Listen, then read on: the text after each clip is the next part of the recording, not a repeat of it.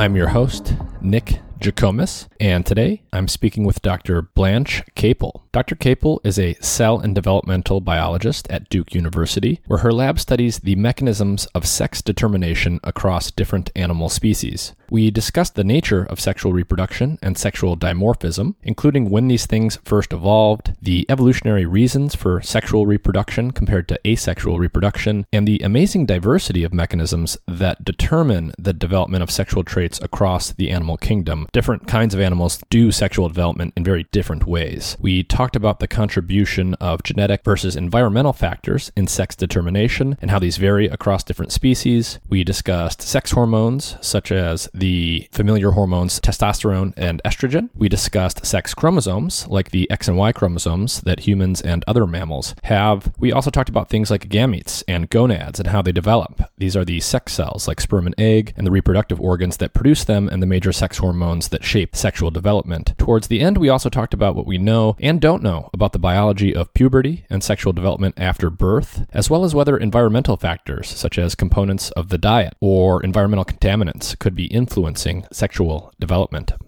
As always, if you enjoy the content I'm producing on this podcast, please like, share, and subscribe. You can subscribe to my free weekly newsletter at mind and matter dot substack dot com. I send out a newsletter every week that contains updates about the podcast, including upcoming guests, other information that I'm putting out there in the form of writing that goes on Substack or that I'm doing elsewhere, and interesting things I'm seeing in the research world that I've been reading recently, as well as other interesting information that I come across. A great way to share the podcast is simply to tell your friends and family about your favorite episode and what it was about, or to give us a five-star rating on Apple Podcasts or Spotify or all those types of places.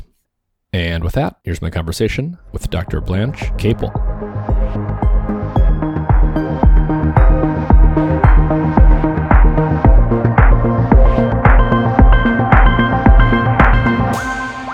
Doctor Blanche Capel, thank you for joining me. Uh, you're welcome. I'm glad to be here. Thank you for inviting me. Can you start off by just telling everyone a little bit about who you are and what kind of scientific research you do? Uh, yes. Uh, well, I'm um, I'm Blanche Capel. I'm a professor in the Department of Cell Biology at Duke University Medical Center.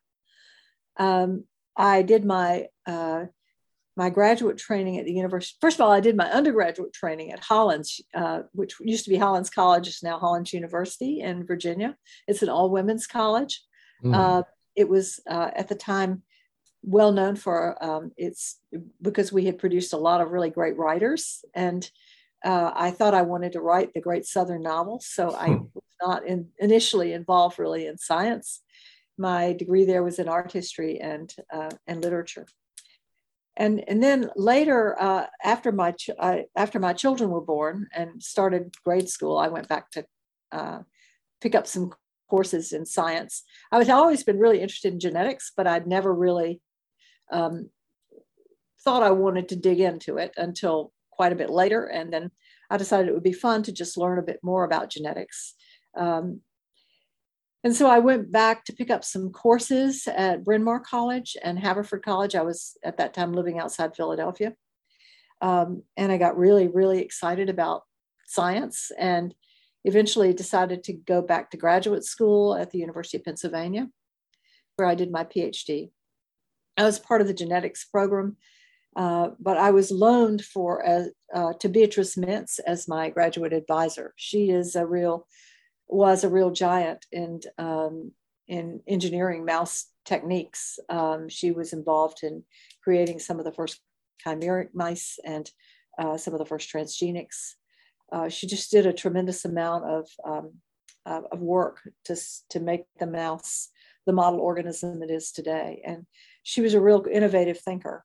Um, very one of the brightest people I have ever met, even to to today, um, and very interesting to work with. Uh, temperamental and difficult and very demanding, um, but um, I was a it was a great. Um, treasure for me to have had the opportunity to, to work with her for my PhD. At the time, I was working on hematopoietic stem cells. Uh, this was a time before uh, we were, were just beginning to think that there was probably a hemato, hematopoietic stem cell that could give rise to all the other lineages. And I was doing transplantation studies um, to see if, if we marked individual cells with a retroviral insert, whether we could see that same retroviral insert turn up in all the hematopoietic lineages in the adult. And I was transplanting fetal liver cells and bone marrow cells between mice at the time, taking advantage of mutations in the mouse that deplete the hematopoietic compartment, uh, which allowed engraftment of, of, of um, blood cells. Anyway, uh, I she B. B. Mintz had a real strong interest in sex determination and germ cell biology, even though we didn't work on it in her lab. She had come from a lab where she did a lot of work uh, on, on germ cell biology, and she was always fascinated by germ cells. And somehow I think she transferred that interest to me, even though I didn't work on that in her lab. Uh, and when I was looking for a postdoc, um, I found the Lovell-Badge lab in London was really interesting to me. So Robin Lovell-Badge had just set his own lab up maybe four years before, uh, and he was working on sex determination in mice. And he had a strong history in mouse genetics, and I admired that. And I thought uh, I had been working with a very strong and, um, well, she had her finger in every pie, you know, and so I thought it might be nice to work with somebody who was just starting out and where I would be on a more equal footing um, and have a better chance to drive my own uh, fate. And so I applied to Robin for um, a postdoc position, and he took me. By this time I was pretty old. Uh, you know, I was, I don't know, thirty-nine or forty, something like that. So it seemed like, you know, I didn't, I, I didn't know how easy it would be to get a postdoc position, but um, he took me, and I went to London and just fell in love with sex determination and, and germ cell biology. Um, it was a really exciting time in his lab. Um, we had, He had been working on, on trying to identify the sex-determining gene for many years by various uh, methods, one of which was to use retroviruses to indiscriminately target embryonic stem cells and then produce mice to see if, if he had managed to hit the sex-determining gene and cause sex reversal. Um, and he and Elizabeth Robertson had done this project earlier. And in fact, they got a mouse that was sex-reversed. But when they looked for the insertion site of the retrovirus, which was meant to mark the sex-determining gene, it turned out that the retrovirus had jumped around and and uh, and was no longer where it originally uh, caused the damage on the Y chromosome. So they were not allowed; they were not able to identify the sex-determining gene from that experiment. Um, and it, it was about the same time that David Page, who was working at M I T, identified a gene on the Y chromosome that he thought was the sex-determining gene. It uh, he called it, um, well, we, we knew it as Z F Y because I was in England, so we were saying Z instead of Z. But um, and and that was a real disappointment both to Robin's lab and also Peter Goodfellow's lab, who is also working in London but working mainly on human tissue. And Peter Goodfellow had been walking down the human Y chromosome using probes from the junction with the region that pairs with the X chromosome. So he had probes at the time we weren't sequencing, you know, so you had to do everything using uh, tiling probes, walking down the chromosome to see uh, where the chromosome was disrupted was his plan. And when Page published Z F Y as the sex-determining gene, everybody was very crestfallen in England. Uh, but then we had some data in, in the mouse in Robin's lab that showed that um, the gene that Page had discovered was actually expressed in germ cells and not in the somatic cells in the mouse. And we knew that germ cells were not required for sex determination in the mouse because you could eliminate the germ cells completely and still get male sex determination. So it could not be that the gene controlling sex determination was only expressed in the germ cells. Um, so that made us think, this is not the right gene. Something's wrong here. So we began, you know, looking with Peter Goodfellow's probes, um, sort of walking down the Y chromosome to see if we could identify another candidate gene. And we came across the S R Y gene. Um, And it was a very, it was very interesting because then when we used the mouse that uh, Robin Lovell-Badge and Elizabeth Robertson had event, had originally uh, used the retroviral insertion to, to try to um, find the, the right gene, we discovered in that strain, the there was a gene on the Y chromosome that was completely deleted. Uh, and those mice were sex reversed to female.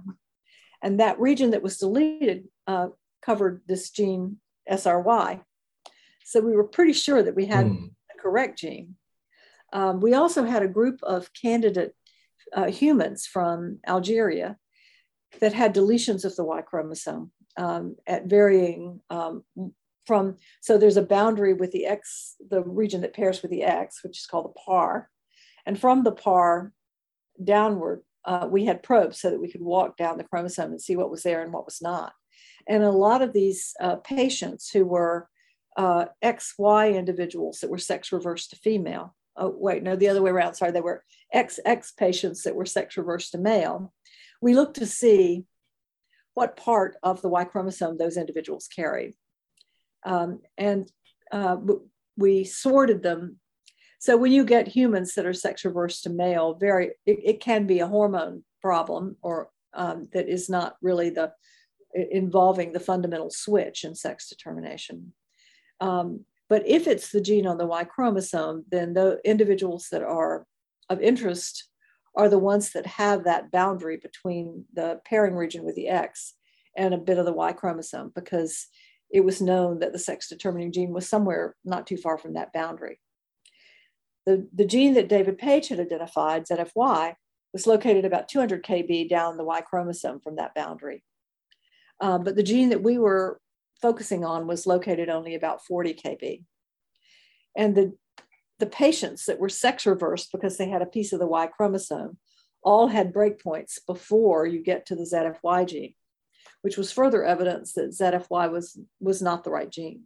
I see. So, so you were involved in the, the identification of this very important gene that we'll talk about. And, and part of, part of that identification came from sort of triangulating where it was on a particular chromosome based on these uh, these people from Algeria that had a, a rare genetic sex reversal condition. Yeah, it was very it was very exciting when we were able to, and I think in Peter Goodfellow's lab they had they had these probes because they had been working on cloning regions of the Y chromosome, so they were able to basically walk down the chromosome and say what's missing here. Um, so it was really ex- exciting finding.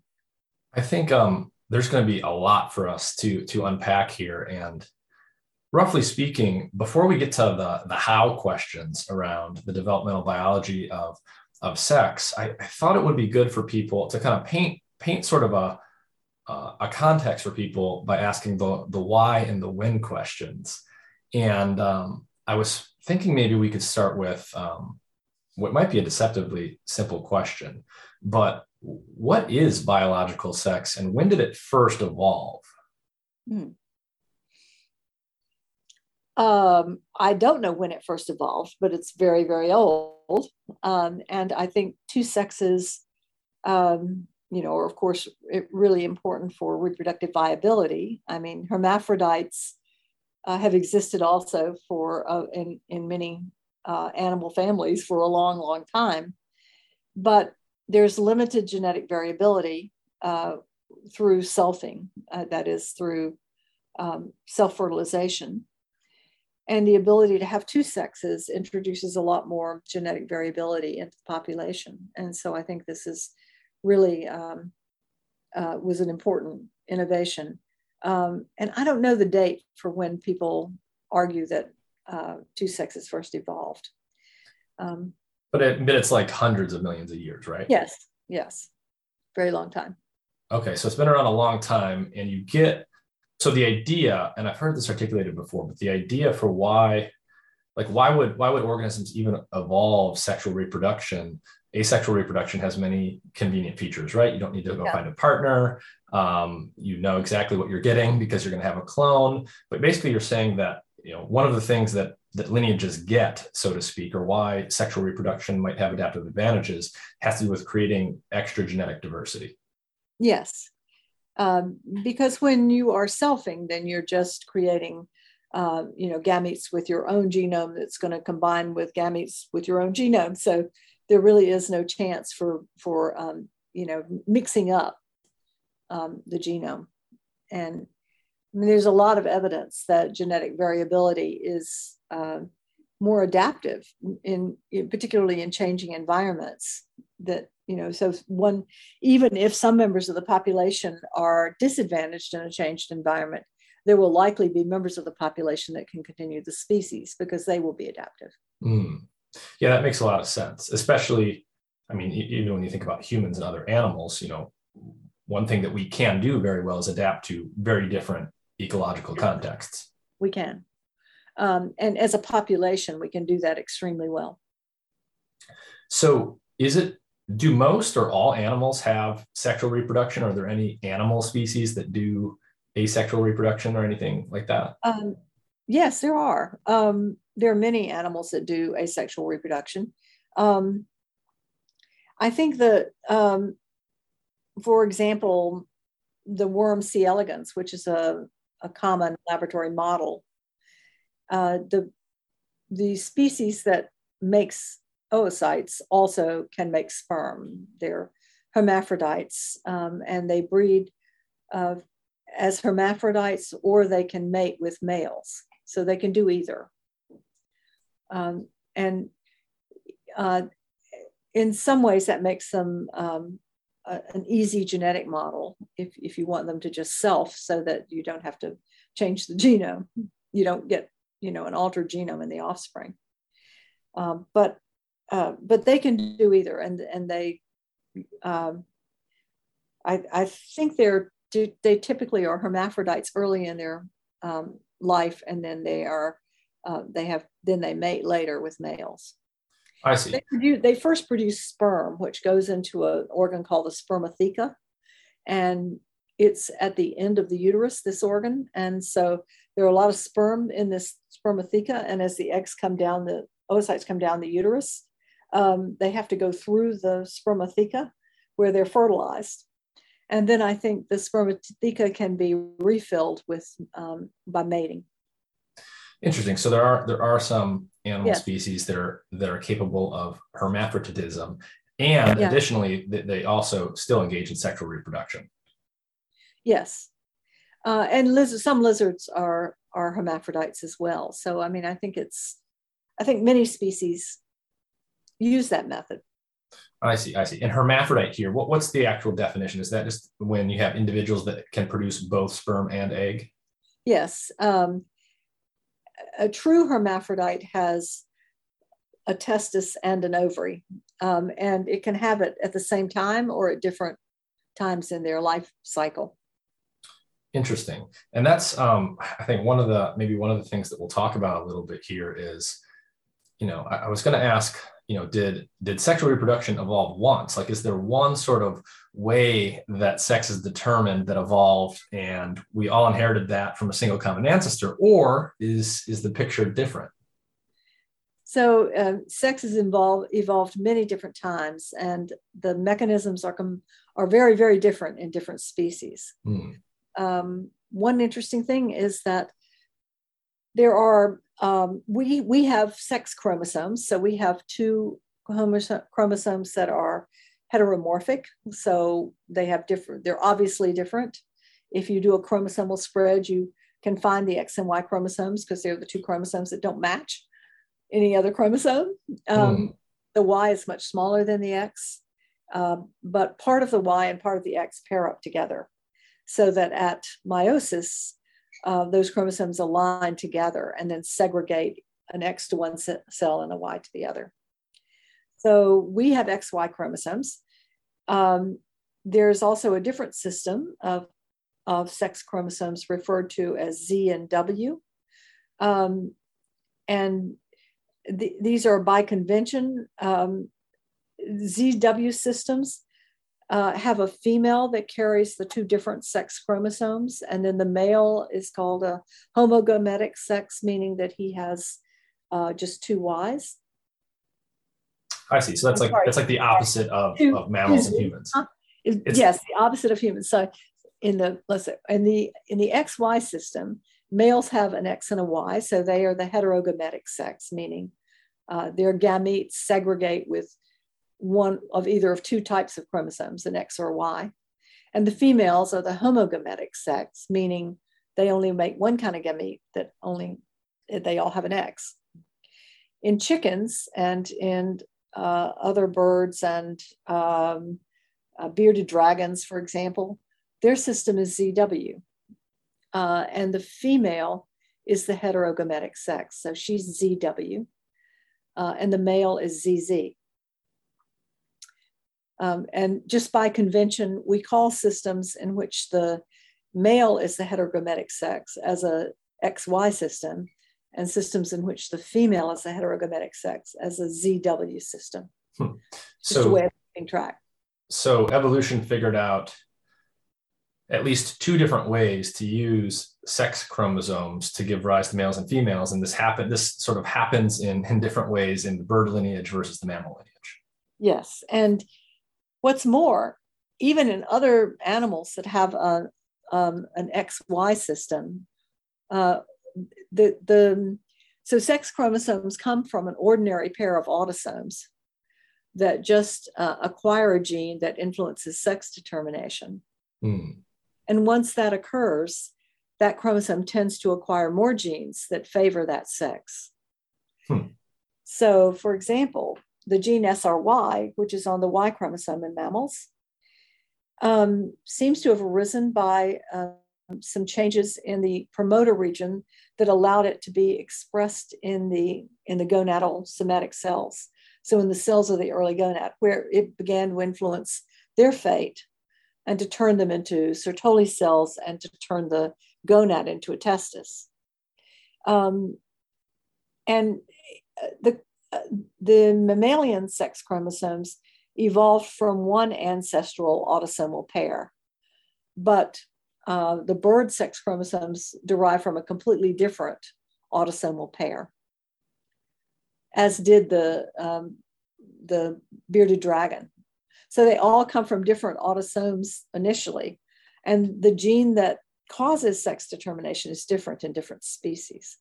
I see. So it's sort of like, um, I think, correct me if I'm wrong, but what you're saying is at some point in evolution, one of one of the chromosomes in, in an animal will acquire some ability to do something to do with sex determination. Yes. And once that happens, the sex determining genes tend to concentrate in that chromosome and move literally to that chromosome, such that you end up getting what we now see as sex chromosomes. Sex chromosome.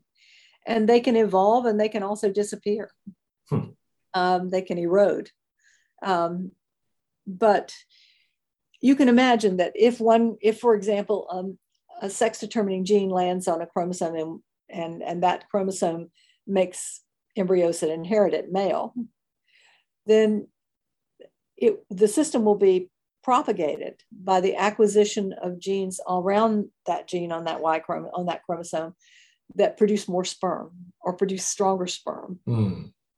So that means that that chromosome will be transmitted more often because more individuals uh, will be fathered by the individual that uh, acquired that change. So sex determining genes tend to gather together when they promote uh, the, the um, one sex or the other. Interesting. Okay, so, so the sex determining genes tend to cluster on the same chromosome. If one gene helps turn you into a Uh, male anatomical plan versus a female plan, you'll also tend to get other genes such as those involved. I mean, presumably like sperm proteins and things that yeah. affect sperm motility yeah. and all that stuff. Yes. Interesting. That's right. And, and, and that, can, that can happen in theory on any original pair of autosomes. I see. And so that would, yeah, that would explain why um, in mammals and humans, you get X Y for male, the heterogametic sex is male, but it's flipped in birds and other animals. Yeah. And so that, that brings us to an interesting question, I think. So you've got sex chromosomes playing an important role in the bird and mammal lineages, but you know what determines what determines whether or not you're a male is not whether or not you're the heterogametic sex per se, because in one case in mammals it is, and the other case in birds it isn't. So what determines male or femaleness if it's not the sex chromosomes that you have?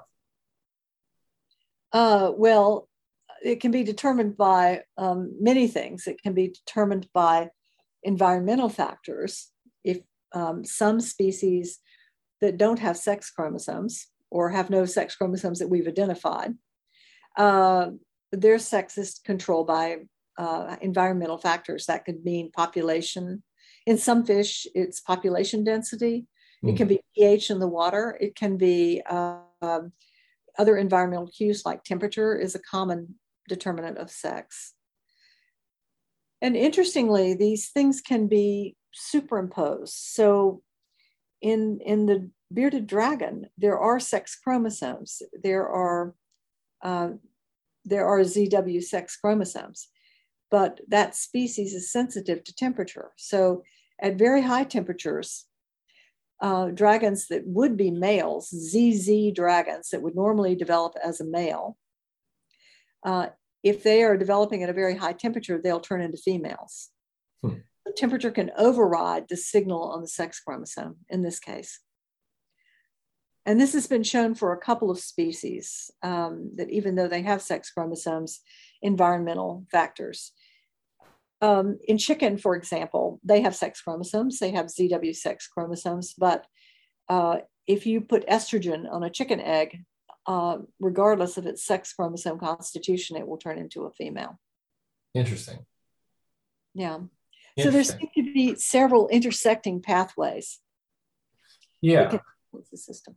One, um, so one thing maybe we should do up front here is um, we've already used some terms that maybe people aren't familiar with.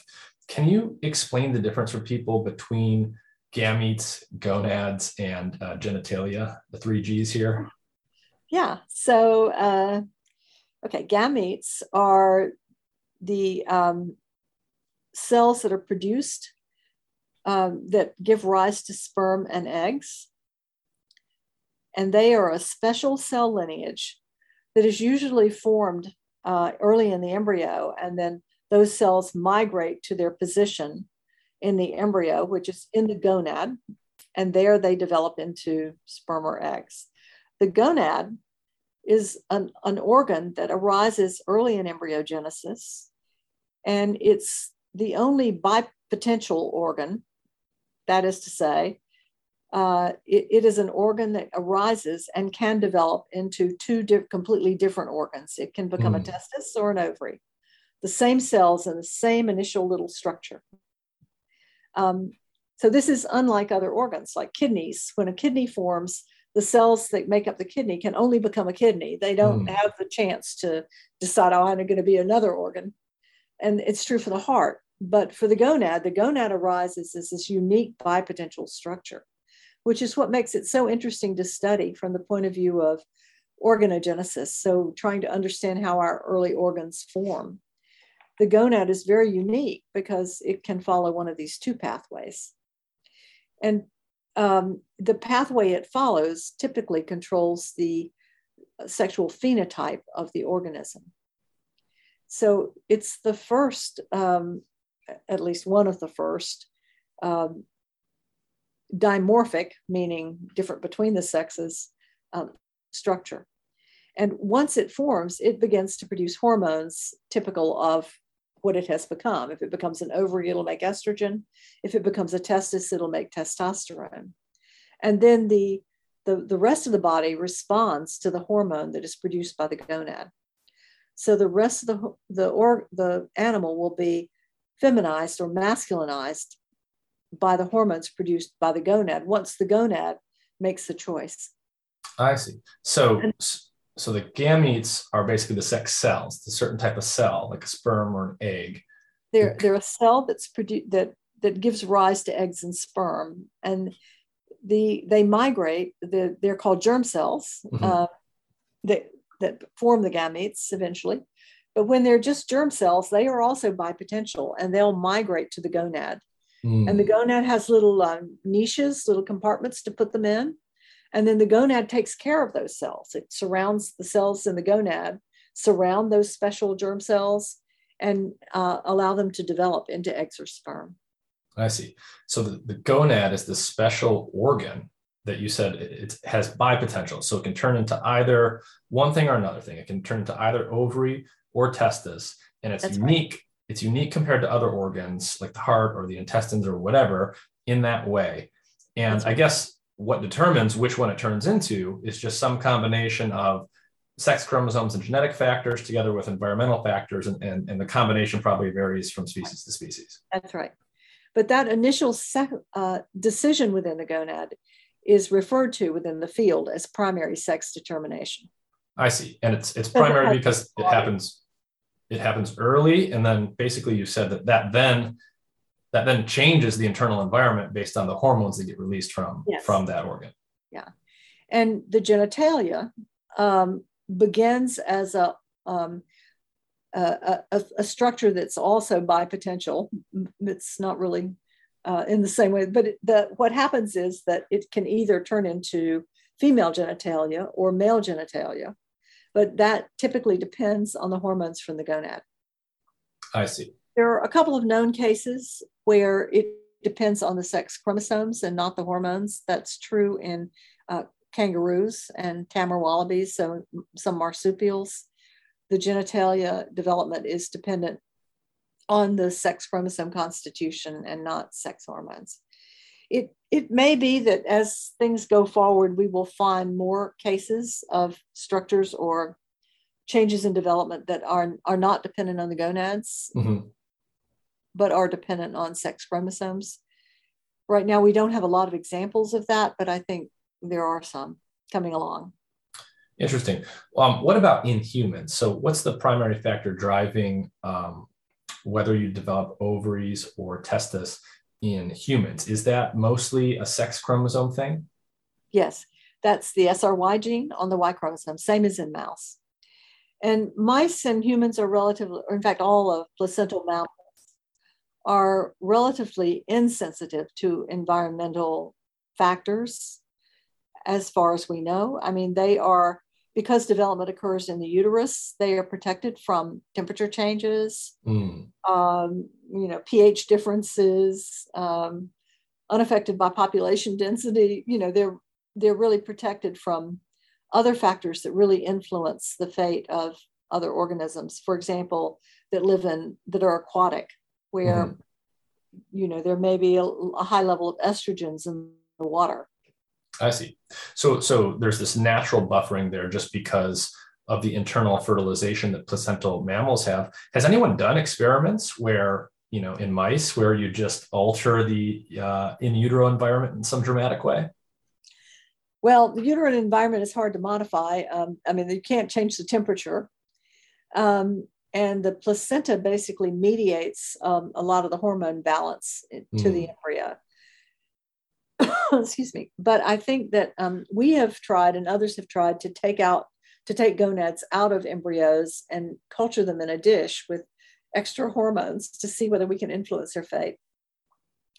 And a colleague of mine, Andy Pask, has found some evidence for this, um, but we found it very difficult to get any, any convincing data from this. And it could be that we just, uh, that the, the uh, mammalian The placental mammalian system is strongly buffered against, against this. In marsupials, marsupials, as you may know, uh, only spend half of their gestation period in the uterus. They're born at mid-gestation, and then they go into the pouch.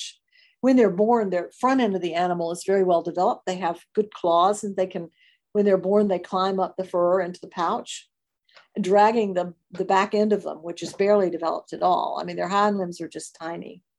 Um, at the time they're they're born, uh, and then they develop for an, an, a sort of an equal period in the pouch before they're actually able to be independent.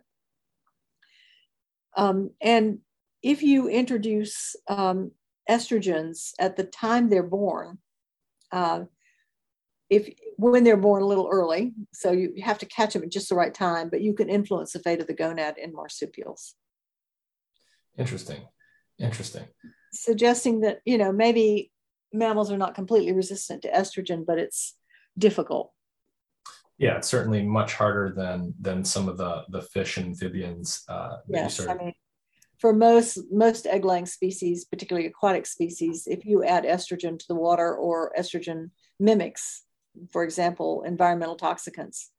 There have been many studies, for example, in lakes in Florida, where um, in the lakes near Disney World, there's a very high incidence of genital abnormalities and um, and defects in um, alligators and other species that develop in waters where a lot of plastic and mm. uh, yeah. And but whereas if you go to some of the lakes deep in the Everglades, you don't see that. Mm-hmm. Um, so one one question here that it, it, I think is interesting and that maybe we take for granted is, you know, we, you've you've spoken about these bipotential organs, and we talk about sexual dimorphism.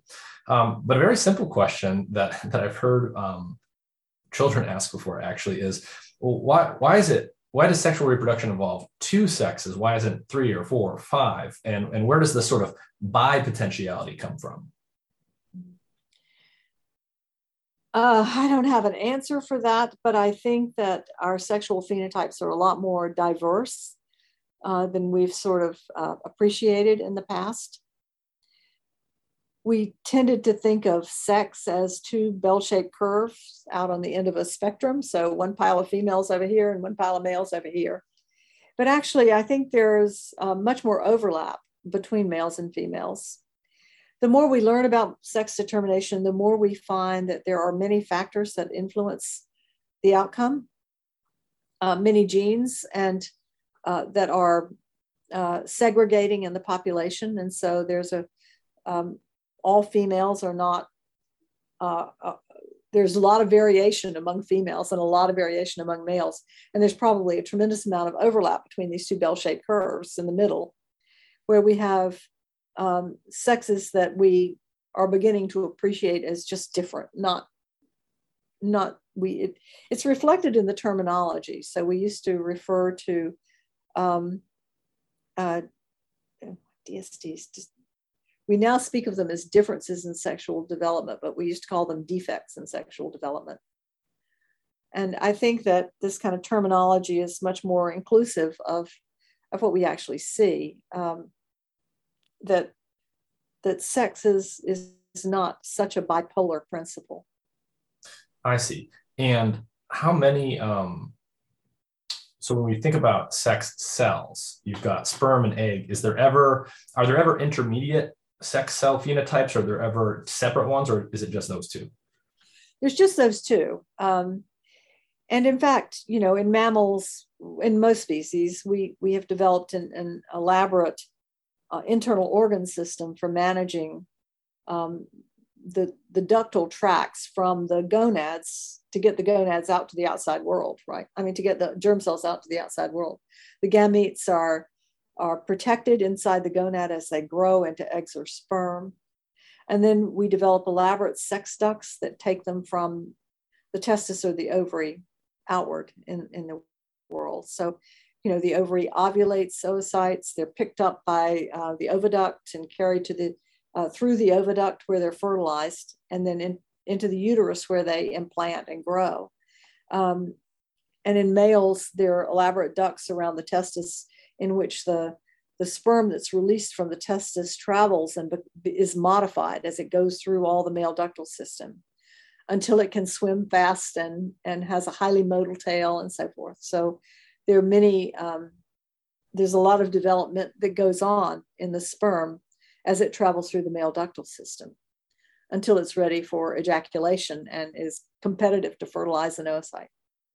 I see. So, you know, these systems are highly evolved for mammals and for every other species, although many of them work differently.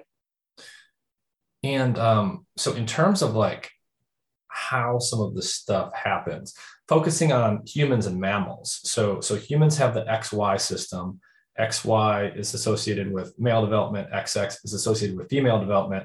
And that has something to do with um, which of the two uh, gonads develops out of this bi bipotential primordial organ that you spoke about. So can you start to describe in simple terms how that actually happens? Like, what does it have to do with the Y chromosome, and where do where do some of these interesting genes start to come in? Okay, so S R Y, it turns out, is a transcription factor. Now, transcription factors are proteins that bind somewhere on a chromosome and activate another gene.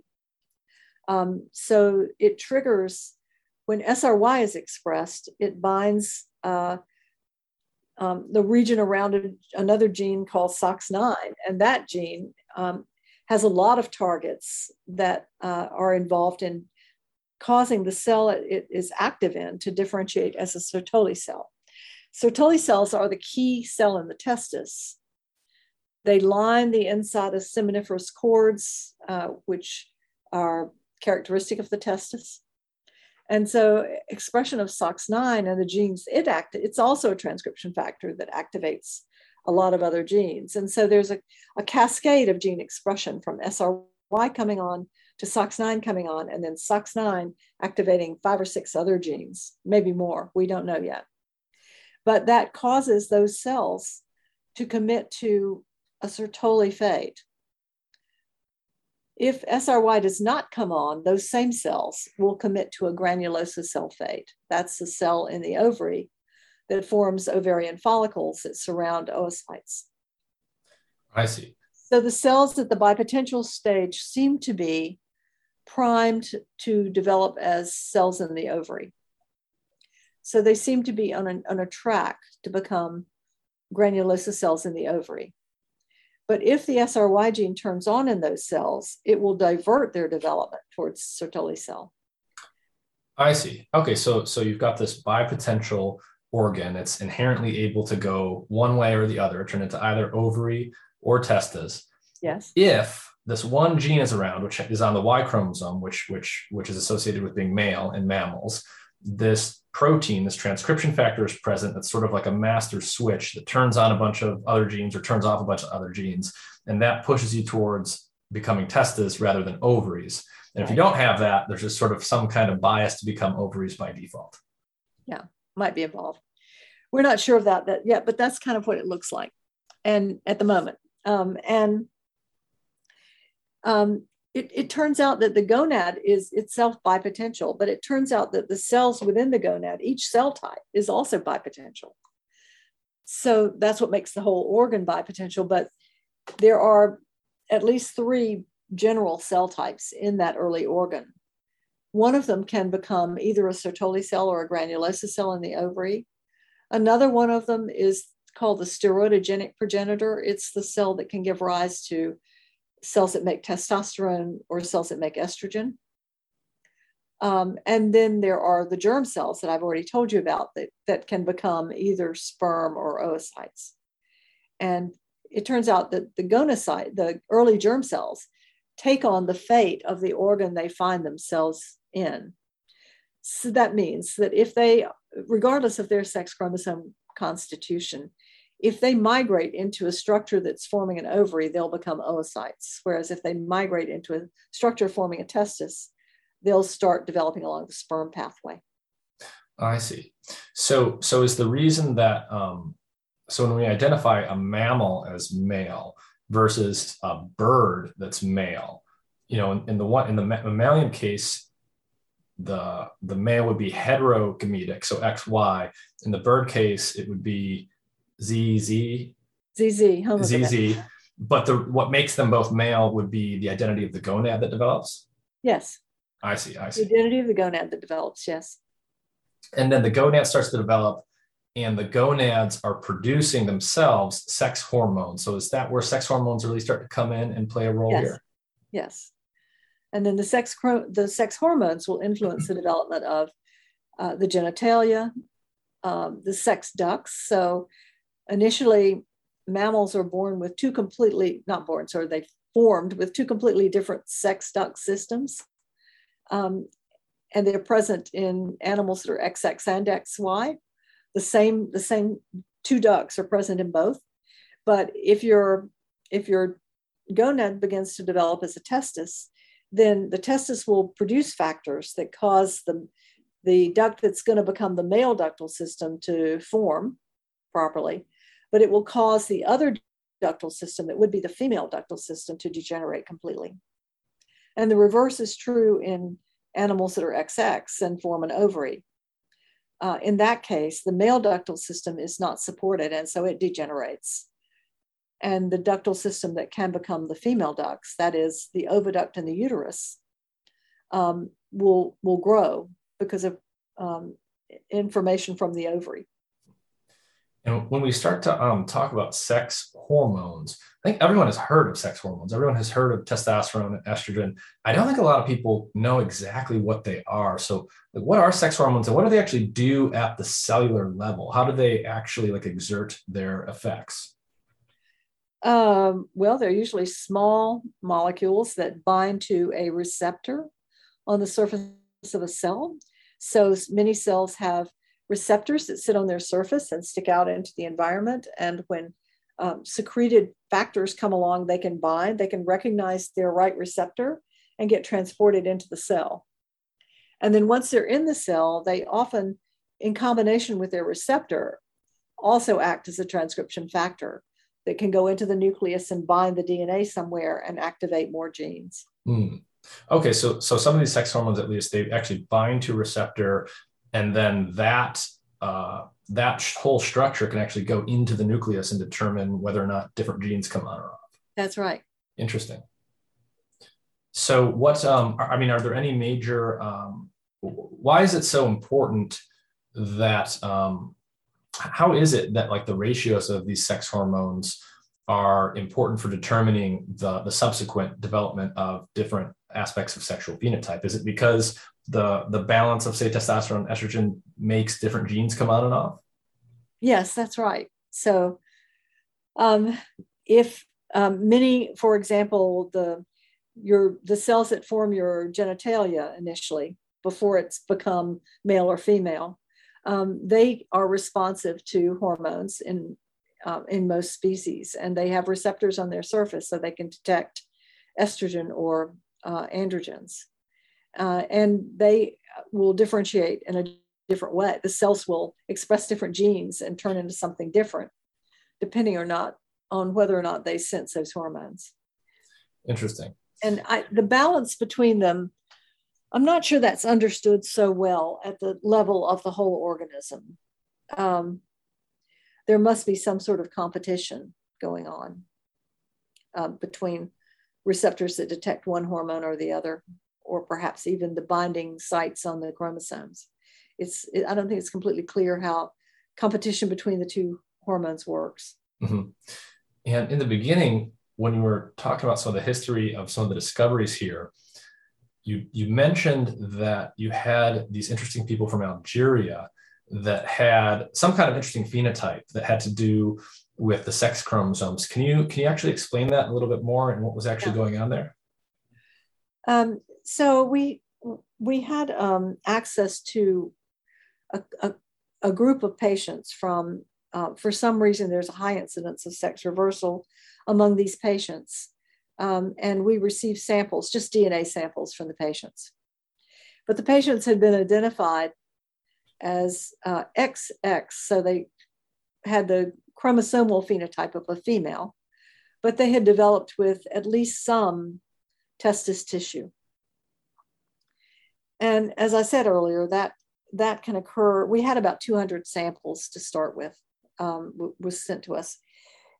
The trouble is that that sort of development, so if you come into a clinic and you have some aspect of male development, for example, your genitalia is not clearly um, associated with male, classic male or female genitalia, is what's usually seen first, or Uh, females that don't go through menses, so they don't start menstruating. And so the mothers take the children to the doctor and they find out, well, actually, um, there's some s- sexual variation here. Um, anyway, so these females had, uh, or what would have been female, X X individuals had differentiated with some testis-like um, parts of their gonads. And so um, they came to our attention. And we initially, uh, we needed to sort through the whole stack of two hundred samples to figure out which ones might be informative for our purpose, which was to find the S R Y gene. So we, we hypothesized that some of these individuals were sex reversed to male because they had a piece of the Y chromosome that carried the gene, the sex determining gene. And we wanted to find among the two hundred samples, the ones that we might look at more closely and find out what region of the Y they had. I see. So somehow these individuals had some piece of the Y chromosome, even though they were otherwise, in chromosomal terms, had the female configuration. That's right. And how, how common is this type of thing where you have a sex chromosomal abnormality? Is it like one in one hundred, one in one thousand, one in a million? I'm terrible at these kind of numbers, but it's not that common. I think this is maybe one in a, a thousand or so for this sort of sex chromosome abnormality. And um, I mean, presumably this can happen in multiple different ways, because I know that you can be like X X Y or or have different different things. And does this does this tend to manifest in um, Is this this this tends to manifest in in in in sexual phenotypes that are just not clearly uh, associated with a classic male or female phenotypes? They can manifest in that way, um, and and many other um, differences in sex development can arise as a result. You know, for example, there are there's a problem called a, um, congenital adrenal hyperplasia, where the adrenal gland produces just really high levels of androgens mm-hmm. during gestation. And that can cause an X X embryo to be masculinized so that when she's born, based on genitalia, it would be hard to assign her um, as to a classic male or female genital formation. Um, so that, that's one of many other disorders that is, that's not a chromosomal disorder, that's genetic. One gene that causes that, but um, there are many other cases where the sexual phenotype can be altered.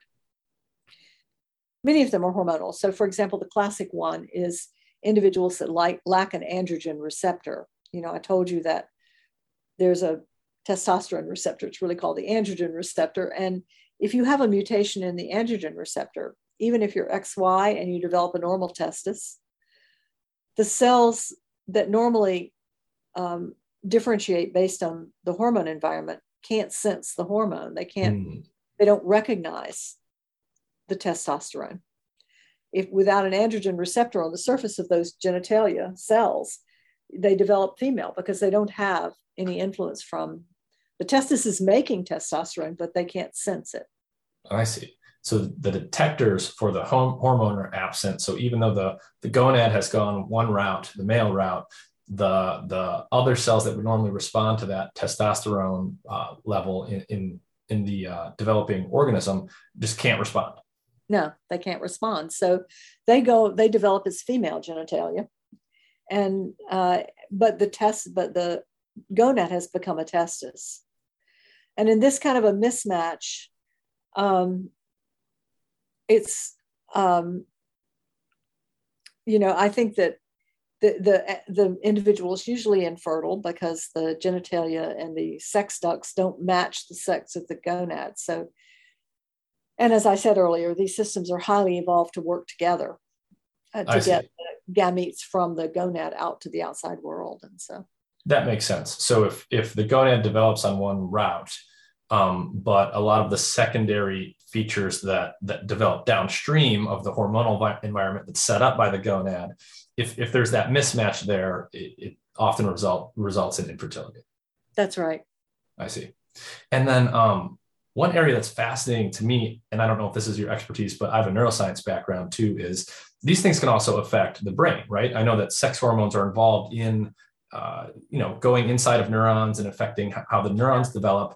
Can you start to talk about how, because because you know, it's easy to think about two phases of development, I guess. There's the early phase where you're an embryo and then you're born, and then or two or three. And then there's, you know, in humans, we have a childhood where after we're born, but before we become sexually mature.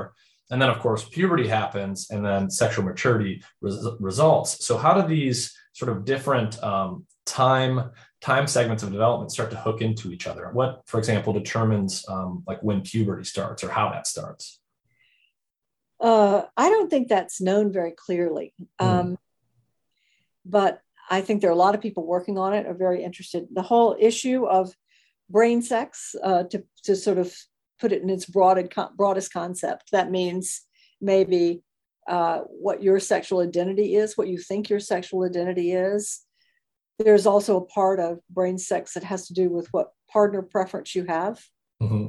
Those things are really not what I work on. They're sort of outside my expertise. I really just basically work on the initial sex determination step within the gonad. But um, but I'm also fascinated by these questions. And I think we don't actually know when brain sexual identity is um, is acquired. Whether part of it is happens before birth or whether it's it's uh, it mostly happens after birth, I think we don't really know. There are some differences in the brains between males and females, but it's been very hard to decide uh, which of these is influenced somehow by, for example, chromosomal sex versus hormones. Um, you know, so the hormones definitely have an influence on the development of some of the cells in the brain and some of the, the preoptic cortex is, um, no, yeah, pre preoptic area is the is the region that I think is most been most strongly associated with um, differences in the cellular composition and so forth that that are associated with X X or X Y individuals. But um, I don't think any of the evidence for brain development is is is really solid at the moment. So I think it's still, people are still trying to figure figure this out. One interesting line of research that is currently um, being followed is, is what differences occur between X X and X Y cells that might inherently tell them something about their identity beyond what the gonad is telling the whole organism. Mm. This has been highlighted by work in the chicken. Um, Uh, that if you have a few more minutes, I'll tell you about. Oh, yeah, absolutely. Chickens can develop into what are called gynandromorphs, which are individuals that are male on one side and female on the other. Many birds can do this, and other mm. arthropods like lobsters do this, and uh, fruit flies do this, where one side of the animal is just, it's bilateral. One side is, and in birds, you'll see birds that have male plumage on one side and female plumage on the other. Um, and this is a really unusual Um, fate. And based on the ideas that I've been telling you, it's just that once the gonads decide what they are and they make hormones that bathe the whole body in estrogen or testosterone, you would expect this kind of thing to be impossible. You know, you would think that the whole body would get behind one plan or the other. But it turns out that in gynandromorphs, this doesn't happen. And it, there seems to be a, a, a divide down the middle. Hmm.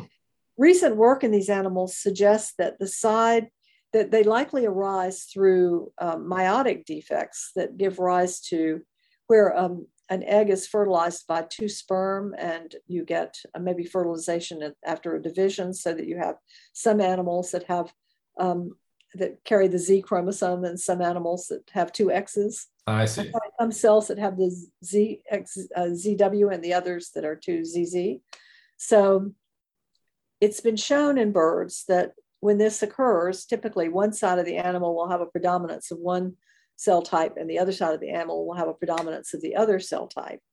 And it has been hypothesized that, for example, Z, ZW cells uh, can sense uh, their environment, their hormone environment differently from Z Z cells. Interesting. Um, it, and that might mean an intrinsic sensor system Um, a sensing system in, in these cells. And people have been looking for this in mammals, but it's really been hard to understand. You know, there are experiments showing that X X or X Y embryonic stem cells have different properties, and particularly in terms of their epigenetic regulation. Mm. So it could be that our, our X X and X Y cells have intrinsic Um, differences that we don't understand yet. Interesting. So, so there could be intrinsic differences, meaning that the cells are different, irrespective of like the hormonal environment they're bathed in, but we really worked out what those details are. We haven't. And in mammals, even if you are, um, an, even if you are an individual that is a mosaic of X X and X Y cells, you you're you will not have bilateral differentiation. It doesn't happen in mammals, um, or very very rarely. So in that case. Um, the whole body gets behind one plan uh, to either have female characteristics or male characteristics. And so we don't quite understand how this is working yet. We know that, for example, you can make uh, an X X, you can turn an X X animal into a male by expressing the S R Y gene in the early embryo. I see, just that one gene. Just that one gene, right? All you need to do is introduce that one gene into an X X embryo when it first forms, and it will get expressed in the gonad. It will turn the gonad into a testis, and the testis will turn the a- animal into a male. Interesting, and that's been done in rodents? That's been done in mice, right. It's now been done, I think, in other species. Uh, I'm trying to think what, but I think also in uh, sheep or something like that. I see. Yeah, so that goes, that goes back to what you were explaining yeah. before. You have this yeah. bipotential organ, and it's sort of it, inherently it can go either way, but it's kind of got this bias to become female. But if you have that S R Y gene, it's sort of this master switch that makes you go in the other direction. That's right. And in that case, you realize the whole body is X X. All the cells in the body are X X, and yet they follow a male differentiation program. So if the X and Y chromosomes in mammals are are influential in how cells sense their fate, it can be overridden by hormones. I see. But this is a point that is worth, I think, uh, spending a few more minutes on. I, um, I think sex determination is a very complex and uh, reinforcing system with many feedback loops, autoregulatory loops, and when um, a gonad embarks on the testis or the ovary pathway, many of the genes that are activated, uh, their role is to suppress the other pathway. Mm. So once a, a gonad decides to become a testis, that is, the cells decide to become Sertoli cells, those cells will shut down the granulosa cell pathway. And it's true at the individual s- cell gene network level.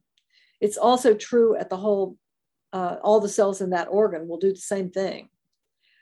So there's um, there are a lot of feedback ro- loops and self-reinforcing loops that tend to what we call, we refer to it as canalization, but that means that you train the organ into one little canal.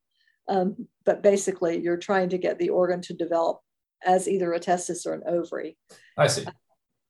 And there can be intermediates, but the most reproductively advantageous is that you form either one thing or the other. I see. So, so you've got this bipotential state and you get these gene regulatory programs and cellular mechanisms that turn on such that, you know, the, the, the term here is canalization. You become canalized towards one pathway or the other. And pre- it sounds like what you're saying is because in a sexually reproducing species, you know, it doesn't really do much from a from a reproductive standpoint to have like half of one system and half of the other. You you kind of want to get, go down one pathway or the other one. Yeah, because if you form a testis, but you don't have an epididymis and a vas deferens to direct the sperm out uh, for fertilization, it's not going to do you any good, you mm-hmm. know? So I think then that individual won't propagate. So, interesting. Yeah, that makes a lot of sense. Um, I know, I know there's a lot of interesting examples in like fish and other animals where in the adults, if I'm not mistaken, at least under the right environmental conditions, they can actually do a sex reversal. Is that true? And what, like, how does that actually work in those organisms? Isn't that amazing?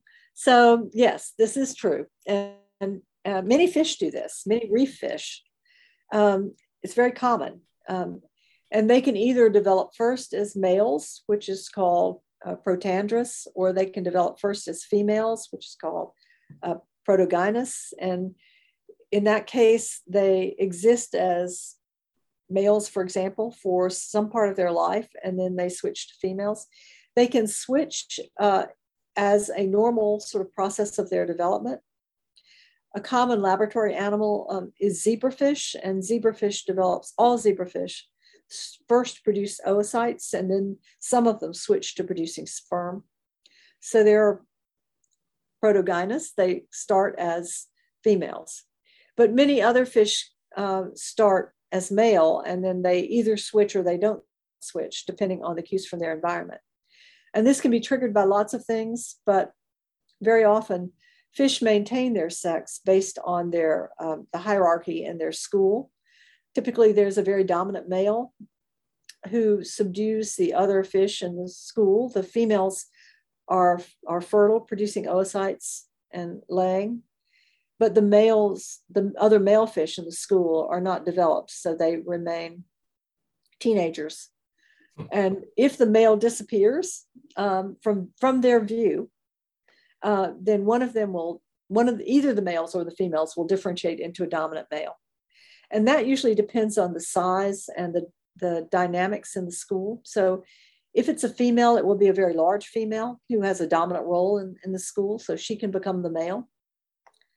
Um, or one of the immature males can develop into a, a sperm-producing male and dominate the school. And you said that switch can happen when the dominant male is hidden from view. Now, my question there is, is it really the view? My, my naive guess would have been that there's some kind of hormone yeah. secreted, but is it actually the visual system here that's Well, you're right. This? Everybody thought it was probably hormones. He was, uh, you know, some pheromone that he was secreting into the water. The, the, the key experiment was putting fish in cages, Uh, luring them into tanks where there's a cage in front with the dominant male, and there's a cage in the back that contains all the other fish in the school. And so then they, uh, and everybody was performing like they should be, but then they lowered a, a curtain between the dominant male and the, the cage of fish in the back.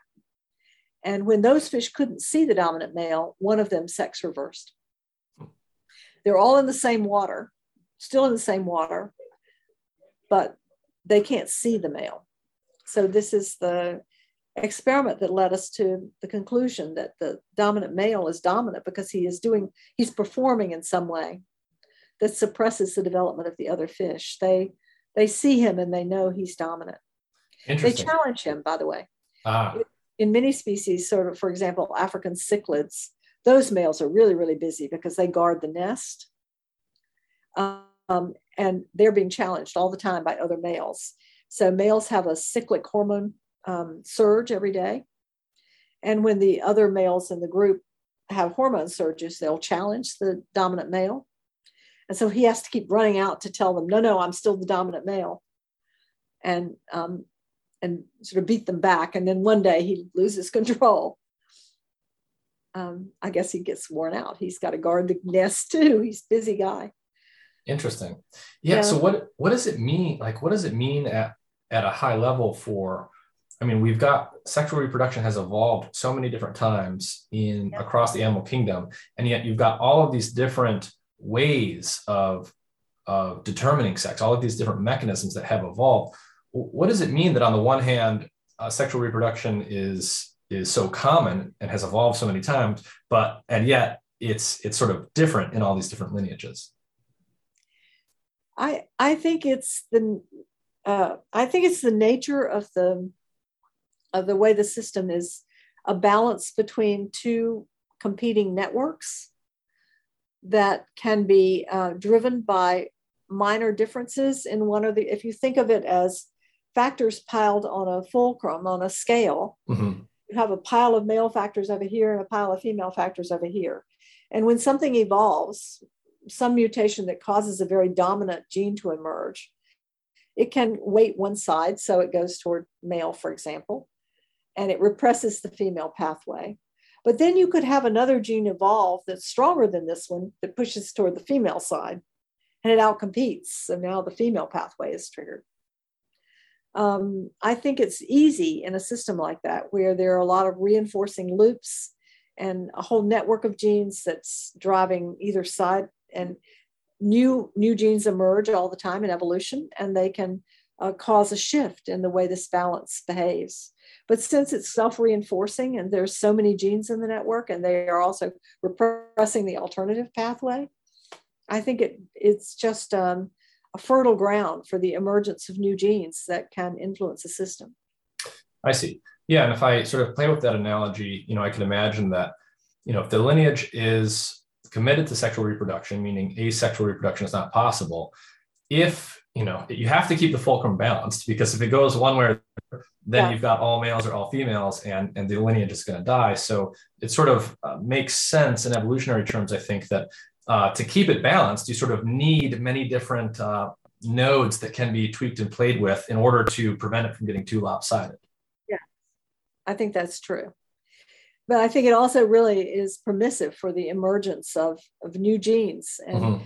fish, you see this all the time. Many fish have very different systems uh, with different genes at the top of the cascade. But something else that's interesting that we haven't uh, we haven't understood yet really is even downstream in the network. So I should tell you that the the structure of an ovary and the structure of a uh, of a testis are pretty similar across species. Like if you do a section of a testis in a pig and compare it to a human, you wouldn't really see that much difference. Hmm. Um, even in a turtle, a testis looks like a testis. Um, and yet the way of getting it is so different. And you would think that the formation of organs would be, um, you know, st- stereotypic. It would be very highly conserved. The gene cascade that gives you those structures should be similar. It turns out that there are many of the same genes involved, but they're expressed in a different order. Hmm. So it's as though somebody shuffled the genes in yeah. the network, but they're still working.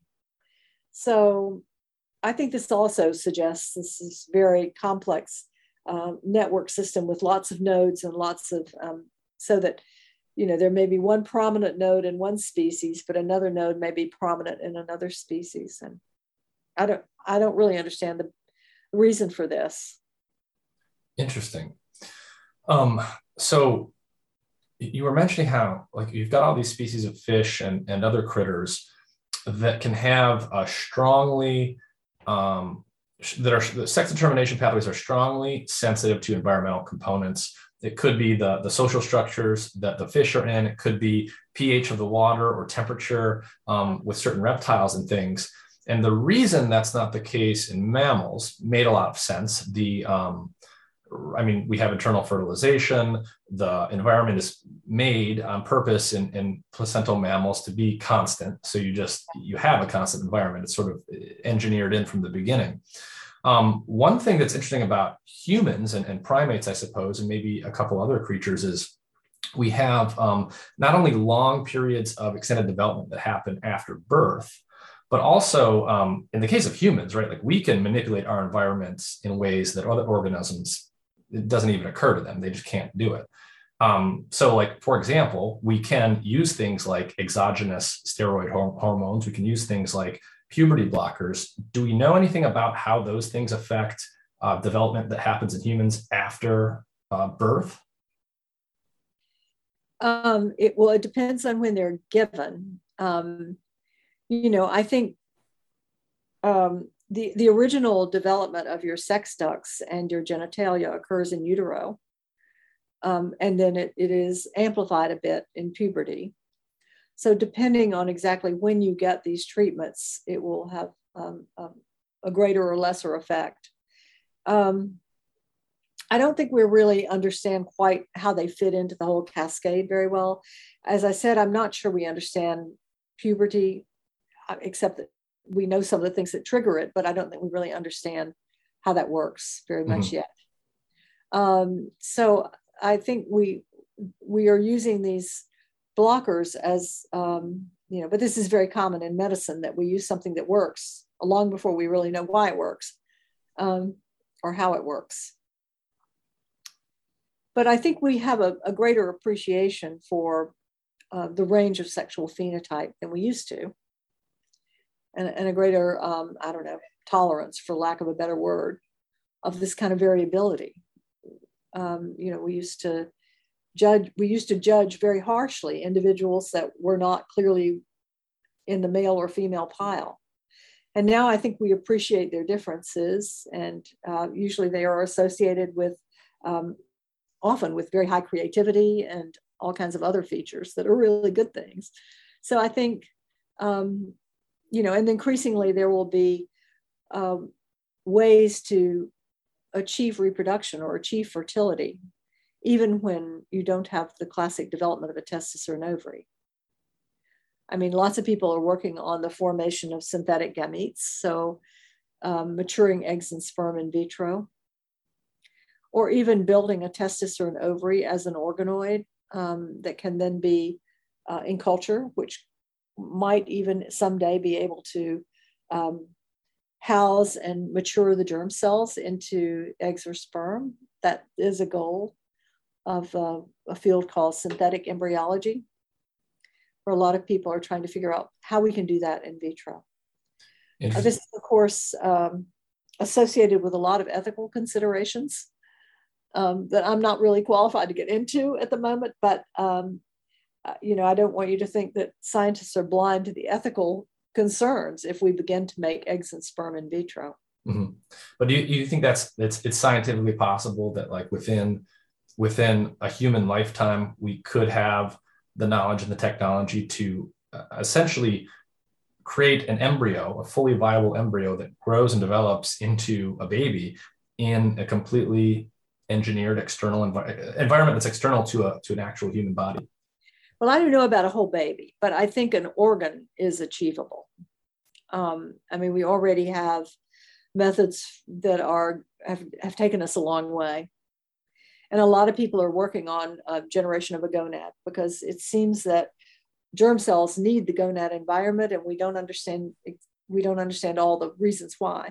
So in the absence of the knowledge of what to add to them to make them feel comfortable or at home in, in a dish, um, the best approach seems to be to produce um, the cells that give rise to a testis or an ovary, and, and then give the germ cells to those cells and say, okay, you take care of them. You obviously know how to do it. And, uh, so the idea is to build the cells of the gonad and then see if we can um, introduce germ cells. We can already generate germ cells or, or germ-like cells from um, induced pluripotent cells or from embryonic stem cells through a series of molecular steps. So we know how to generate the germ cells. Interesting. Um, and then it's the question of maturing them. And so far, that I would say that has been, I'm, I'm not yet convinced that we've got, we're there, but I think we probably will be there in another ten, ten or fifteen years. I see. And so you said we don't really know much about the mechanics of, of how puberty is happening, but we do, we know, we do know something about, like, what triggers it. Is it like a hormonal levels thing, or what, yes. What do we actually know there? Well, it's, it's triggered by estrogen in, um, in females, rises in estrogen. But I, what I mean to say is that I'm not sure anybody really understands why it occurs when it occurs. Mm. Um, uh, at least I don't. Somebody I might, but I don't. I mean, I see. So, but it has something to do with with sex hormone levels reaching a certain level. Yes. Yes. I see. I see. And so when, um, like when when people use something like a puberty blocker, what do those drugs actually do? Is it preventing, is it like a receptor antagonist for the sex hormones, or what's the actual mechanism of action there?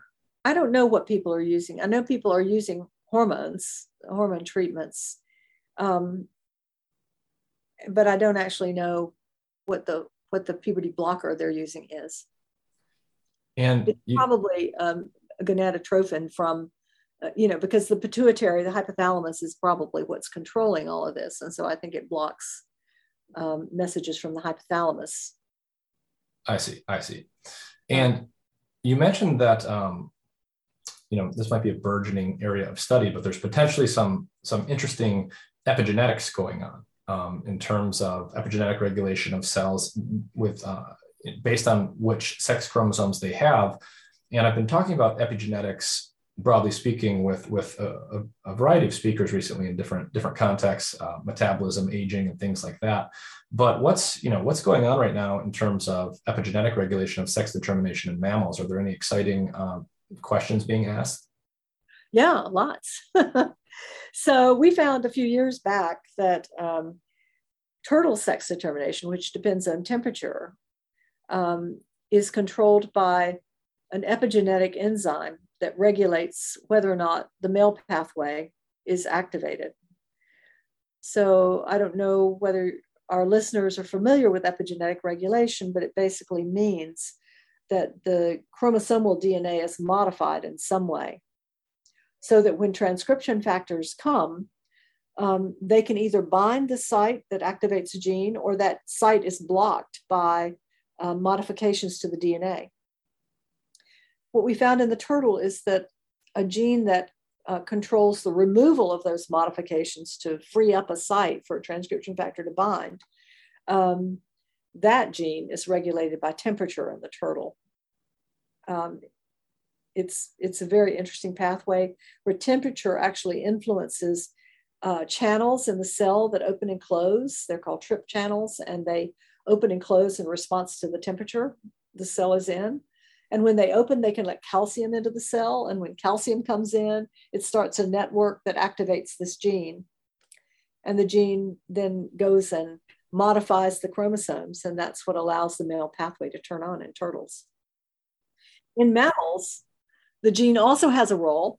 Mm. We haven't actually published this yet, but we got partial sex reversal when we reverse, when we um, disrupt the gene in mammals. So we're following this up to figure out whether it has co-activators or why it's partial.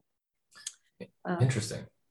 Yeah, I mean, there's just so much diversity here that's amazing. Um, yeah. And like with, you know, with the reptiles and the fish and stuff, it makes sense. I mean, it just makes perfect sense that you have all these environmental inputs just because, right, their, their eggs are external, they're touching the environment in a way, the external environment in a way that, that mammalian yeah. embryos don't.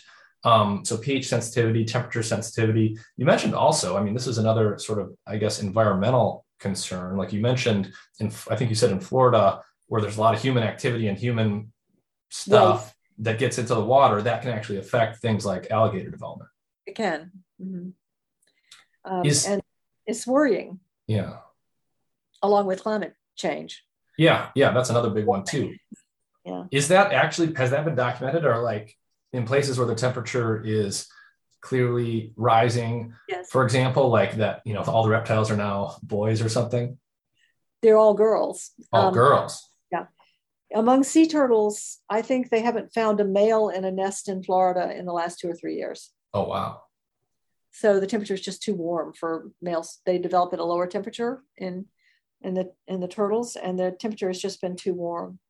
It's true in Australia as well, but Um, what's been seen in Aust- studied in Australia, which is interesting, is that males from the very southern tip of Australia have now started swimming up to the breeding grounds for the females in the north, hmm. where the temperature is very warm, because there aren't any, there's no competition up there. You know? So um, the males are swimming up from um, the south to to fertilize the females in the northern part, um, and maybe they'll bring a different gene load. That will, Interesting. Um, maybe in this sort of uh, recombination, amazing recombination system we have in in, in um, bisexual reproduction, we will generate animals that can adapt to the temperature. That is to say, a new gene will evolve in the network uh, that can cause males to develop even at high temperatures. Mm-hmm. Interesting. Yeah, that's that's fascinating. Yeah, so the sea, the male sea turtles in some parts of the world have discovered.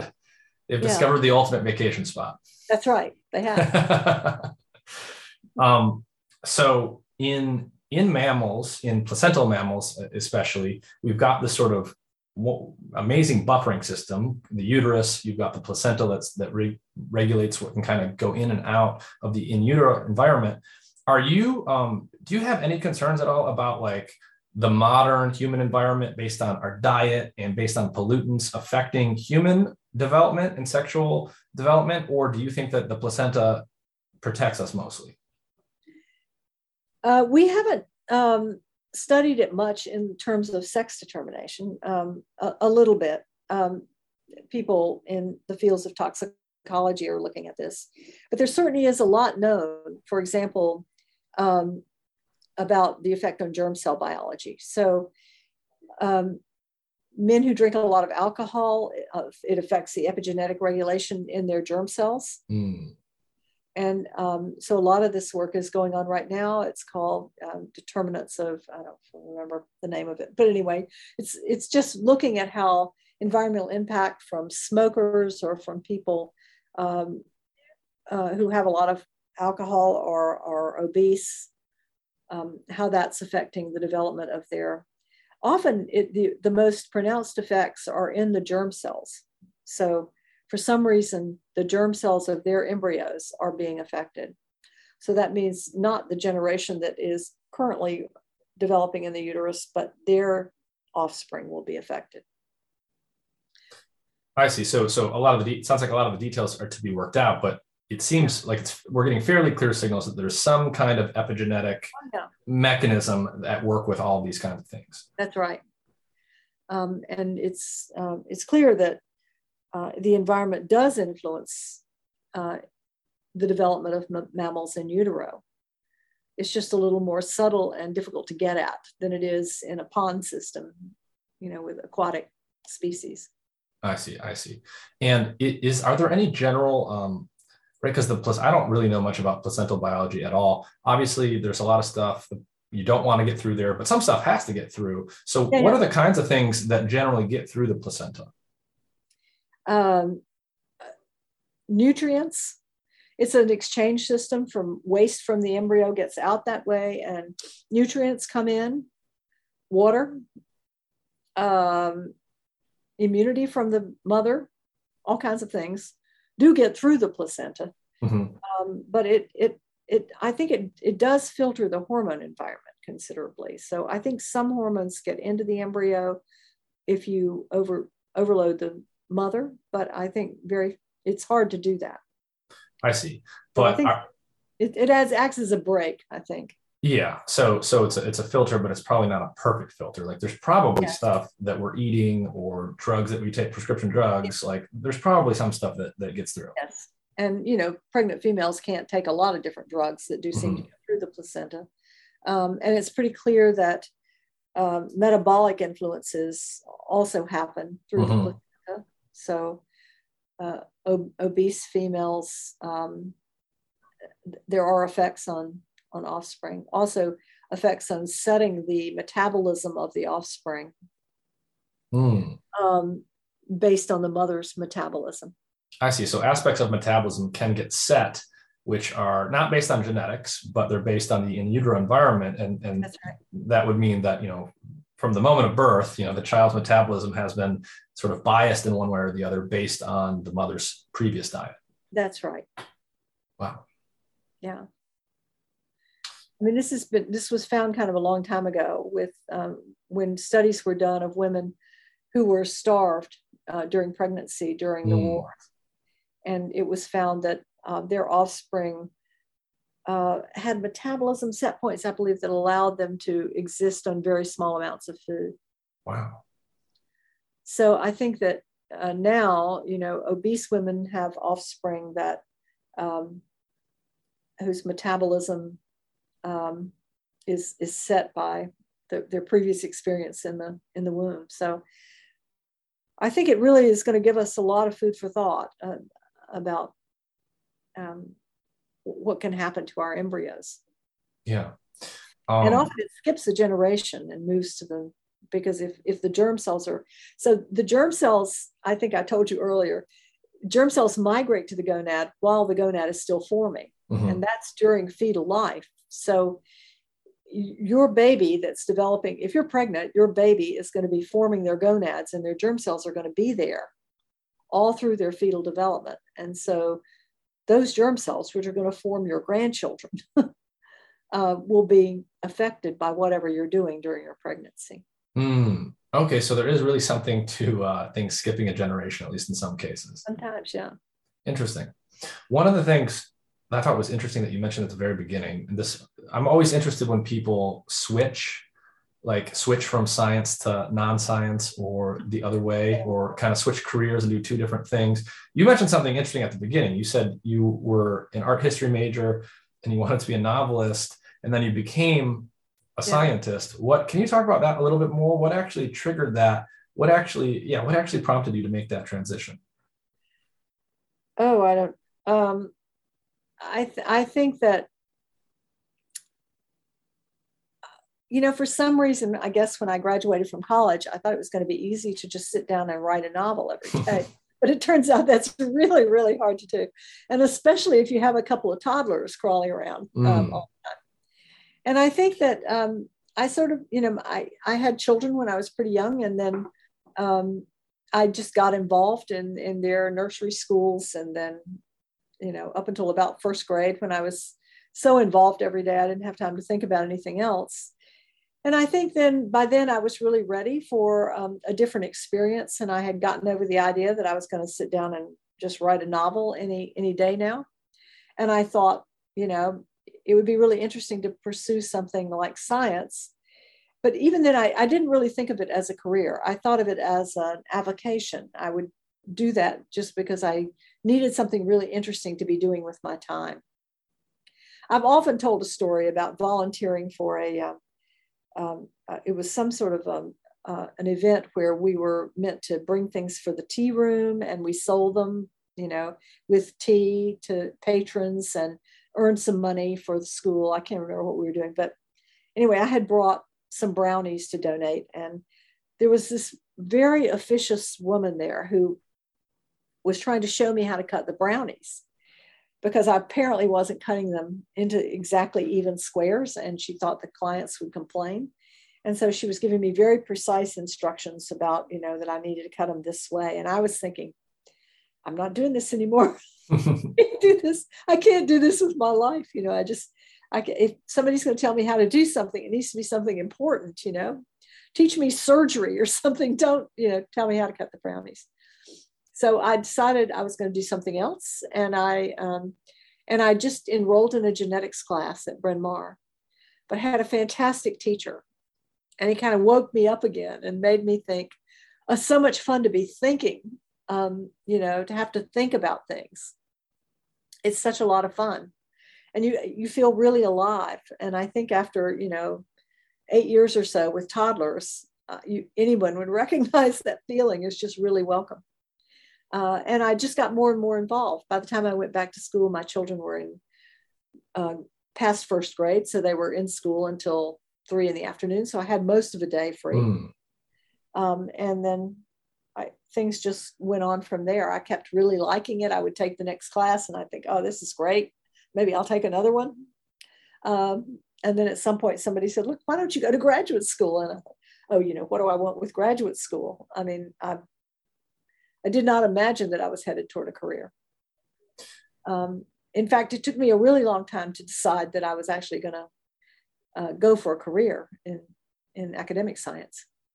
Yeah, you, um, I mean, in many ways, you did things the opposite.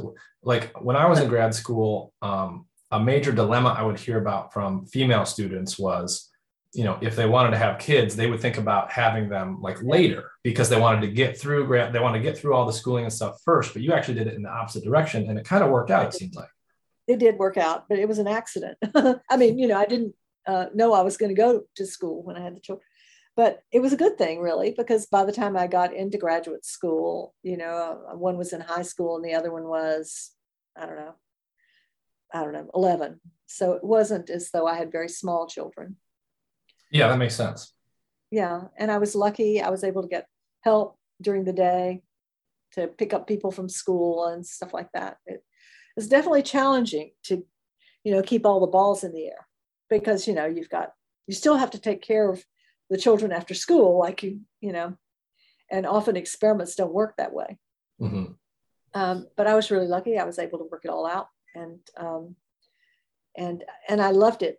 I just loved it. So it was really, it was a matter of just continuing with something that I found so exciting and rewarding and, um, you know, fun, fun, really fun thing to do with my life. I really think you should go to graduate school if you really, if you really enjoy doing it and not if you don't, uh, you know, it's, it's a, it's a commitment and m- most of the time things don't work. You know, I don't know what you would say, but I guess maybe seventy or seventy-five percent of experiments don't work. It, yeah, at least. And it can be really discouraging and frustrating. What, um, um, What are, is there like, are there one or two exciting projects that you're working on right now, or one or two big questions that, that you don't, I like to ask people like, is, is there a big question right now that you're working on, or that some of the people in your field are working on that we don't know the answer to, but maybe in the next two or three or four years, we will probably learn something? Um, well, I, uh, we have several really exciting projects from my point of view, but one of the things we're trying to understand is, is what controls the female pathway in the gonads. So we know that, as I said earlier, the gonad seems to have a bias toward female development, and then S R Y comes along and turns it into a testis. Um, but we don't really know what's at the top of the female pathway. And I think we're really interested in seeing if we can figure that out. It's been hard to get at. Um, and so it's not, it's not yet really clear what that is, but we're excited about that project. Um, in turtles, we're really, we've been looking at germ cell biology in the turtle, and we're really interested in how germ cells are affecting the sex determination pathway in turtles. And we've been working on that and also lately. Um, we're also very interested in male germ cells in the mouse. Um, we have uh, some evidence for post-transcriptional regulation. That means uh, R N A binding proteins that are involved in controlling germ cell fate, um, developing sperm. We're interested in that process too. So I think we have a lot of, we have a lot of things, different things happening in the lab that, that I'm very excited about. Interesting. Well, well this has been fascinating. Um, Doctor Capel, um, you know, this is an area I think we probably could have talked for even longer, because I know that there's a lot of different stuff, especially with all the diversity between all the different animal types. There is. Um, but I think this is an area too that, that people want to learn more about. And I definitely learned a lot. So thank you for your time. Thank you, Nick. It was really fun to talk with you. I'm so glad you um, called me about this. This is a lot of fun.